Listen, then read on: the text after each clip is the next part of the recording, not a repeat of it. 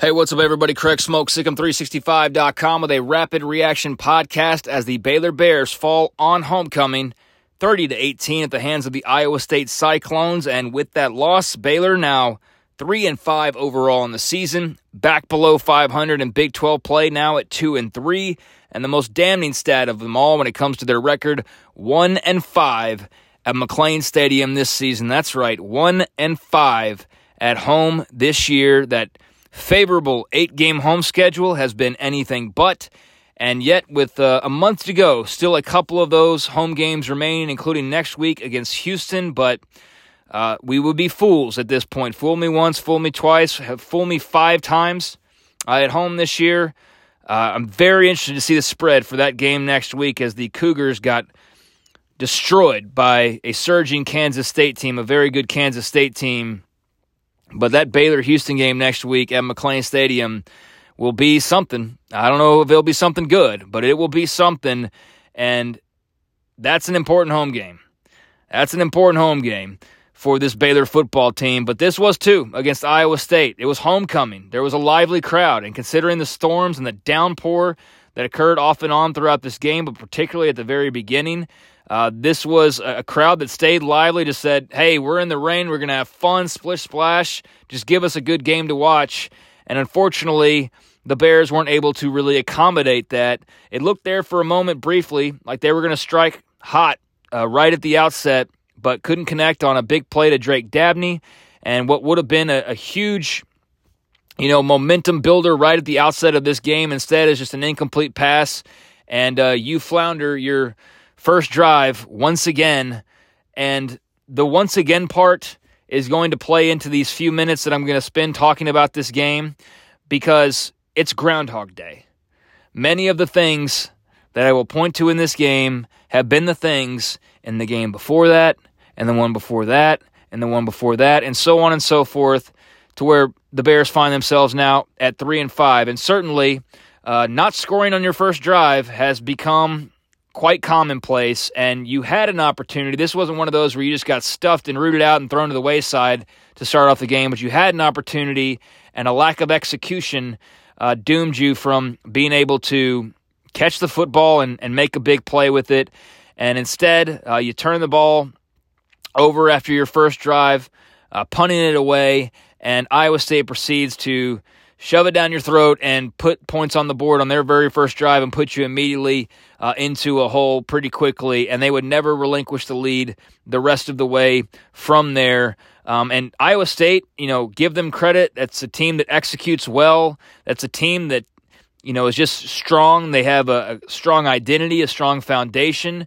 They have some pretty good players, but this is not the most talented Iowa State team or the most experienced Iowa State team or the grittiest Iowa State team or any of those things, but they were better than Baylor, and I think that was pretty clear after today. Better coached, uh, better executed, better played, um, you know, all those things that you would take into consideration and put a little point system together, they would come out on top uh, program-wise, and uh, today they came out top on uh, came out on top on the scoreboard, uh, thirty to eighteen, as I mentioned, the final score here, and it was made a little bit interesting later in the game. Not incredibly interesting, but at least there was a little moment in time there uh, late in this one in the fourth quarter where you saw an opportunity where if things fell just a certain type of way, Baylor might find themselves having an opportunity to make this a very interesting game and put a little pressure on the Cyclones and and maybe even walk away with one heck of an improbable type of win, uh, but just not able to execute well enough uh, in this one to be able to uh, to pull that off. And so uh, just getting down to the bare bones of this game and saving the particulars for later on throughout the rest of this week and all the various avenues that uh, we'll be speaking and, and writing on, um, that's where the particulars can go. As far as this game itself, there's a couple positives. Dawson Pendergrass with a couple of touchdowns in a day that was otherwise very forgettable for the running game, Groundhog Day. Uh, Monterey Ball went with over one hundred yards and the big catch, big touchdown from uh, Blake Shapen that kind of sparked things there for a moment. Um, that's Groundhog Day in a good way that Monterey has been uh, performing pretty well each week. Uh, but, you know, just another week where you didn't execute very well, another home game, another week at home which you've done five times in seven weeks, where you just weren't very good. You had no home field advantage really to, to speak of. You didn't send the fans home happy. You didn't give them many reasons to get excited. Um, missed tackles uh, remain an issue. I don't I don't know what that boils down to exactly. I'm not a coach. I'm not an analyst or pretending to be any of that stuff, and so I really have no idea uh, why that remains such an issue with uh, you know week seven now in the books, or no, week eight now in the books. Uh, slow starts, more Groundhog Day there as well. Uh, missed opportunities, you know, Groundhog Day there as well. Lack of execution, Groundhog Day there as well. Uh, just a a lack of fire, and I don't I don't want to get back into the energy conversation, but I mean it's just flat, just flat. You know, I grew up and there was a rain game. I got excited for those. I didn't play big time college football or anywhere close to that, but you know, I think of my Pop Warner, my middle school, those types of days, and the rain games were fun, and you're at home and it's homecoming, and I don't know why I have to pep talk this team, you know, when, when these types of uh, performances or these, these losses happen. Not that they always need it, but just to me, it would seem logical that there would be some excitement. And, you know, maybe if you connect with Dabby, Dabney, he catches that ball, you score, you get out to an early lead. Maybe that changes the whole direction. But the crowd was lively. They stuck it out through the rain. Shout out to everybody that did that because, uh, man, it was it was pouring down rain throughout that game at various intervals. And a lot of people stuck it out, probably because a lot of people came into town for homecoming and had traveled a long way. You might as well just stay. Whatever the reason being, he gave them little to no reason to get excited about much of anything. And then they're late when you kind of sort of started to rally a little bit. Uh, it never got all that close to, to really threatening uh, Iowa State. But, yeah, Groundhog Day, home woes, lack of execution, miscues, missed tackles, um... and I don't want to keep repeating myself because I, I got a, like a little list I put down. I think I might have mentioned a couple of these already, so I'll just leave it at that. But you can pick up the ball and run with it uh, however else you would like. But, yeah, just a, a bad game uh, once again for this Baylor football team. Credit to Iowa State. There's a reason why they're now four and one in the league, and they are tied for first place in the Big twelve, and they find themselves right in the thick of things with Texas and Oklahoma after O U's loss earlier today. They now have one loss, and then there's K-State as well. Not far behind, you got Oklahoma State, who could very well join that group by the time that you uh, listen to this. Then you've got K U and West Virginia at three and two that are nipping on the heels as well with a month to go left in the season. So a lot of things can happen, but uh, Iowa State firmly in the mix in the Big twelve, and Baylor firmly out of the race and, and, and really uh, has been, you know, not on paper, but based on the eye test for a while now. Um, so any thoughts that you may have had that they could find themselves after the Cincinnati win, getting another win, and then maybe going and beating Houston, then you got a three-game win, like that was all just put to the side and uh, extinguished pretty quickly uh, today against the Cyclones. Um, it's just, I, I, I don't know. I'm at a loss with certain parts of, of how this is functioning and certain ways this looks at times. There were positives. Dawson Pendergrass with a couple of touchdowns. He ran really hard, but at the end of the day, he still ended up with, what was it, like thirty-five yards, I think, total on the day. So it wasn't like it was some sensational thirty-seven yards, excuse me, on eight carries. But the two touchdowns were big.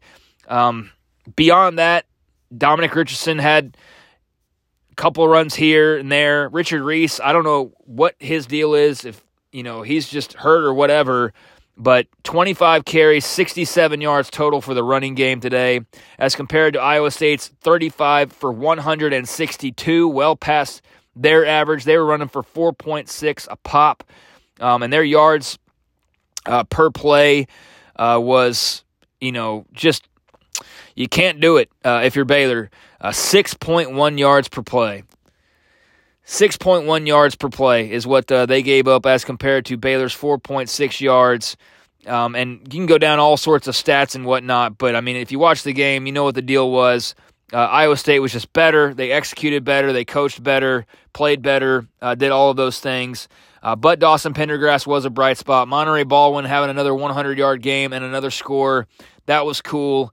Um, but beyond that, just a lot to – go back to the drawing board with, or a lot to uh, go and review and try to do better next time, even though a lot of these things are things that we've been talking about all year at this point.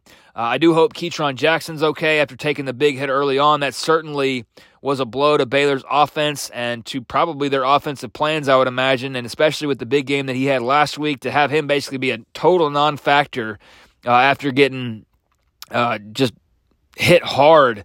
Uh, would not be surprised if it was concussion, uh, but was not surprised at all to see him uh, leave the game because he got just nailed uh, early on in that one. And, you know, that certainly dealt them a blow, but, uh, man, other guys got to, to pick up the, the pace, and, and Monterey Baldwin did that, uh, but just not enough elsewhere. Uh, Pendergrass did contribute in the in the receiving game as well, so I'd say he'd be one B as far as, you know, players of the game go, uh, but beyond that, just not a lot of good on any side of the uh, the the coin. Uh, this week, and, and not even special teams. Couldn't even get excited about that. You had the, the missed extra point uh, as the downpour, the timing of that really, uh, I think, affected things to give them a little bit of credit.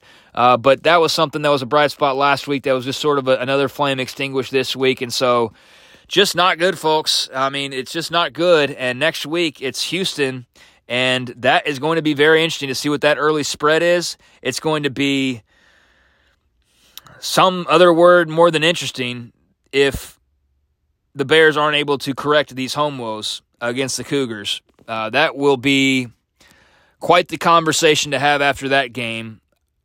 I don't know, like I said, what the spread's going to be. I'm very curious to see it, though. I would think Baylor would be favorites, but then again, I don't know. I, Houston was crushed by K-State. Baylor, obviously, at this point, everybody kind of knows they're who they are.